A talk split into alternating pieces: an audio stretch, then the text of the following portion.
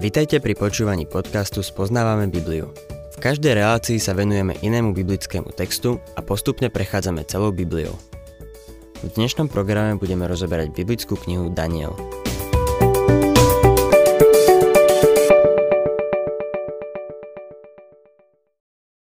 Milí poslucháči, znovu sa vraciame k 4. kapitole proroka Daniela a je to veľmi pozorhodná kapitola. To je aj dôvod, prečo sme trochu spomalili. V tejto kapitole máme ďalší Nebukadnesarov sen a je o vyťatom strome. Tento sen sa naplnil onedlho na to, čo kráľa zachvátila duševná choroba. V minulej relácii sme videli aj Nebukadnesarovo svedectvo, ktoré v skutočnosti vydal až po tejto skúsenosti, ktorá je zaznamenaná v 4. kapitole. Budem čítať od 7. po 13. verš. Toto sú videnia, ktoré mi prechádzali hlavou na mojom lôžku. Pozerám a hľa uprostred zeme bol strom a bol veľmi vysoký. Strom rástol a mohutnel, jeho výška siahla k nebesiam a bolo ho vidieť od konca celej zeme. Jeho lístie bolo nádherné a mal hojnosť plodov. Bol na ňom pokrm pre všetkých. Pod ním našla tieň polná zver, a v jeho konároch prebývali nebeské vtáky. Z neho sa živili všetky živé tvory. Opäť som mal videnia, ktoré mi prechádzali hlavou na mojom lôžku. Hľa strážca, svetý, zostúpil z nebies. Hlasno volal a hovoril. Vytnite strom a osekajte mu konáre. Straste jeho lístie a pozrážajte jeho plody. Nech utečie zver spod neho aj vtáctvo z jeho konárov. Nechajte však v zemi peň aj s jeho koreňmi, v obruči zo železa a z bronzu, v poľnej tráve. Nech ho kropí nebeská rosa a nech má zo zverov podiel na zelenom poraste zeme. Nech sa jeho ľudské srdce premení, nech dostane srdce zvieracie a nech nad ním ubehne sedem období. Tieto verše obsahujú jadro Nebukadnesarovho sna. Mal v ňom videnie o strome, ktorého výška siahala až nebesiam a bolo ho vidieť zo všadiaľ. Ten strom bol evidentne neupadavý. Mal stále nádherné lístie. Bol to ovocný strom a všetci z neho jedli. Zvieratá žili v jeho tieni a vtáky prebývali v jeho konároch. Strom môže v písme symbolizovať viacero vecí. Môže symbolizovať človeka – v prvom žalme, v treťom verši sa píše Bude ako strom zasadený pri vodných tokoch, čo úrodu dáva vo svojom čase, jeho lístie nevedne a všetko, čo robí, sa mu darí. Strom takisto môže symbolizovať národ, ako vidíme v 31. kapitole Ezechiela a v 24. kapitole Evanília podľa Matúša. Horčičný strom v Matúšovi 13 symbolizuje kresťanstvo. Olivovník symbolizuje Izrael aj pohanov. Tento strom v našom texte symbolizuje predovšetkým Nebukadnesara a jeho babylonské kráľovstvo. Kráľ a kráľovstvo sú od seba neodlúčiteľní. Spomínaný strážca a svetý sú z radu božích stvorených bytostí. Títo svetí strážcovia spravujú záležitosti tohto sveta. Z knihy Daniel je zrejmé, že Boh stvoril bytosti, ktoré spravujú jeho vesmír a tento svet, v ktorom žijeme. Boh má svojich správcov, pod ktorými je veľa stvorených bytostí. Naproti tomu Satan má takisto svojich prislovačov, ktorí majú na starosti isté oblasti určitých národov. Viac si o tom povieme neskôr v tejto knihe. Títo strážcovia všetko vidia, všetko počujú a všetko hovoria. Veľa veriacich si dnes myslí, že môžu žiť potajomky, že ich Boh nevidí. Rozprávame o tom, že si chceme užiť súkromie, ale chceme vedieť pravdu, žiadne súkromie nemáme. V 139. žalme sa píše, že bez ohľadu na to, kam ideme, nemôžeme pred Bohom uniknúť. Tajný hriech tu na zemi je verejný škandál v nebi. Jeho stvorené bytosti vedia o nás všetko. A ak si kresťan, mal by si s tým tajomstvom ísť čo najskôr k Bohu a dať to do poriadku. Tento strom bol vyťatý. Peň aj s jeho koreňmi však nechali v obruči zo železa a z bronzu, čo znamená, že o 7 rokov znovu vyrastie a bude prekvitať. A srdce panovníka, čiže toho stromu, sa má premeniť na srdce zvieracie. Rastlina sa mala stať zvieraťom. Pokračujme 14. veršom.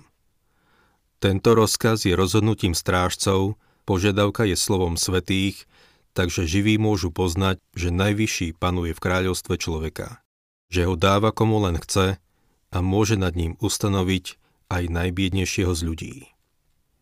V tomto sne, ktorý mal Nebukadnesar, sú dôležité tri veci. Poprvé, najvyšší panuje v kráľovstve človeka. Ak si myslíš, že Boh abdikoval a stiahol sa z tohto sveta, tak sa mýliš. Svet sa od neho neoslobodil. V druhom žalme od 4. po 6. verš čítame. Ten, ktorý tróni na nebesiach, smeje sa. Pán sa im vysmieva. Vtedy v neve prehovorí, svojou prchkosťou ich vyľaká. Ja som ustanovil svojho kráľa na Sione, na svojom svetom vrchu. Boh hovorí, že ide ďalej podľa svojho plánu.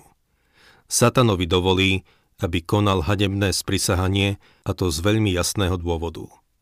Boh svojim stvoreným bytostiam dnes dáva niečo najavo. O satanovi sa dnes rozpráva veľa hlúpostí, ktoré vôbec nie sú biblické. Národy povstávajú a padajú, aby ľudia vedeli, že Boh vládne a má moc nad kráľovstvami sveta. Po druhé, dáva ho komu len chce. Dnes si ľudia myslia, že moc im dávajú politické strany.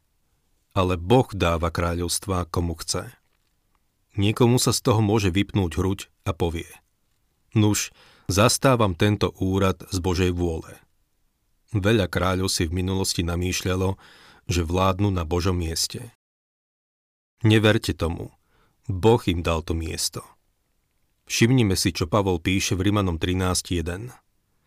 Nie vrchnosti, ak len nie od Boha, a tie, ktoré sú, ustanovil Boh. Prečo Boh dovolí určitým mocnostiam, aby vládli na tejto zemi? Po tretie, môže nad ním ustanoviť aj najbiednejšieho z ľudí. Tento tretí výrok by mal pokoriť všetkých politikov a všetkých ľudí. Ak si myslíte, že si volíme tých najlepších ľudí, tak vedzte, že nie – Stačí si prečítať dejiny ľudstva, aby sme to videli. Keď som študoval dejiny Anglicka, zistil som, že naši predkovia na britských ostrovoch boli dosť krvilační. Boli hrozní a niektorí ich panovníci boli úplne nemožní. Poviem vám však niečo. Boh môže ustanoviť aj najbídnejšieho z ľudí. A máme takého, akého si zaslúžime. Ľudia sa sťažujú na vládu a parlament milí poslucháči, my sme si ich zvolili. Boh dovolí, aby sa k moci dostal aj ten najbídnejší z ľudí. To by nás malo viesť k pokore. Nikoho vo volebnej kampani nebudete počuť rozprávať na tento verš. Je dosť rušivý, že? Dejiny dávajú tomuto veršu za pravdu. Nebukadnesar, hlava zo zlata, bol blázon – no napriek tomu to bol brilantný panovník, ktorý vybudoval prvú svetovú veľmoc. Boli chvíle, keď bol strašne zúrivý a ani o sebe nevedel. Ako som už predtým spomenul, veľa svetových panovníkov malo podobný problém. Dôvod, prečo naši predkovia v Spojených štátoch nezaložili kráľovstvo, bol ten, že boli presvedčení o tom, že nikomu nemožno dôverovať, aby vládol. Boh nám to dokazuje, už celkom dlho. Ustanovuje aj najbiednejšieho z ľudí. 15. verš Tento sen som videl ja, Nebukadnesar, a ty, Belčacar, daj mi vysvetlenie, pretože nejaký z mudrcov môjho kráľovstva nebol schopný vysvetliť mi jeho význam. Ty to však vieš, lebo v tebe je duch svetých bohov. Daniel teraz vyloží Nebukadnesarov sen. 16. verš na to Daniel, ktorého meno je Belčacar, ostal na chvíľu vystrašený, vlastné myšlienky ho vyľakali. Kráľ mu povedal, Belčacar, nech ťa neľaká sen a jeho výklad. Belčacar odpovedal, Pán môj, nech sen ostane pre tvojich neprajníkov a jeho význam pre tvojich nepriateľov. Nebukadnesarov seny pre Daniela obrovský šok a úder. Nebukadnesar sa stal jeho priateľom a Daniel jeho predsedom vlády. Prvý sen, ktorý Nebukadnesar mal, ho povýšil. Ale tento sen ho poníži. Je taký zlý, že Daniel sa ho zdráha kráľovi odaliť.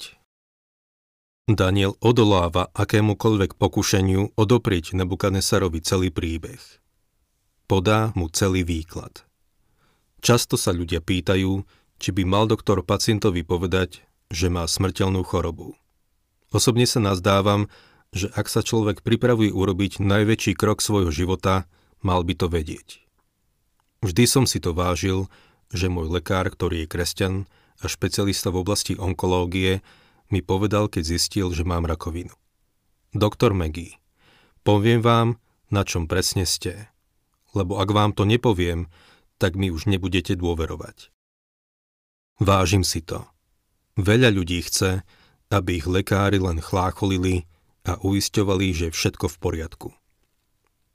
Daniel tu Nebukadnesarovi povie všetko otvorene a citlivo pristupuje k tomuto problému. Najprv mu povie, že to dobré v tom sne je pre kráľových nepriateľov. Verše 17 až 19 Ten strom, ktorý si videl, ktorý rástol a zmocnil, ktorého výška siahala po nebesá a bol viditeľný na celej zemi, ktorého lístie bolo nádherné a mal hojnosť plodov, na ktorom bol pokrm pre všetkých, pod ktorým prebývala polná zver a v ktorého konároch sídlili nebeské vtáky, to si ty kráľ.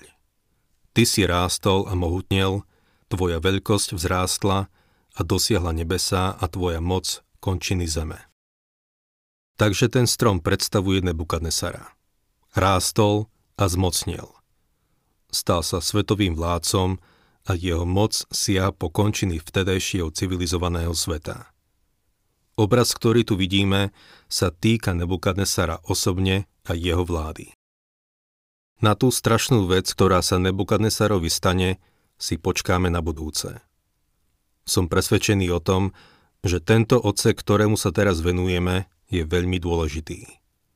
Je veľmi dôležité rozumieť tomu, čo sa deje v tomto svete, v ktorom žijeme. Kresťan by mal v tomto dobre poznať písmo. Obávam sa, že veľa ľudí sa oveľa viac zaujíma o Nebukadnesarovú sochu a s tým spojené proroctvá ale čo tento strom? Budeme sa mu venovať ešte na budúce.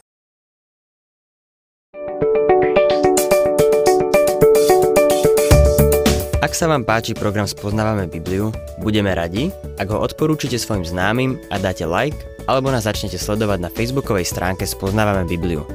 A ak vás niečo oslovilo alebo zaujalo, napíšte nám cez Facebook alebo na adresu spoznávame.bibliu zavinač gmail.com.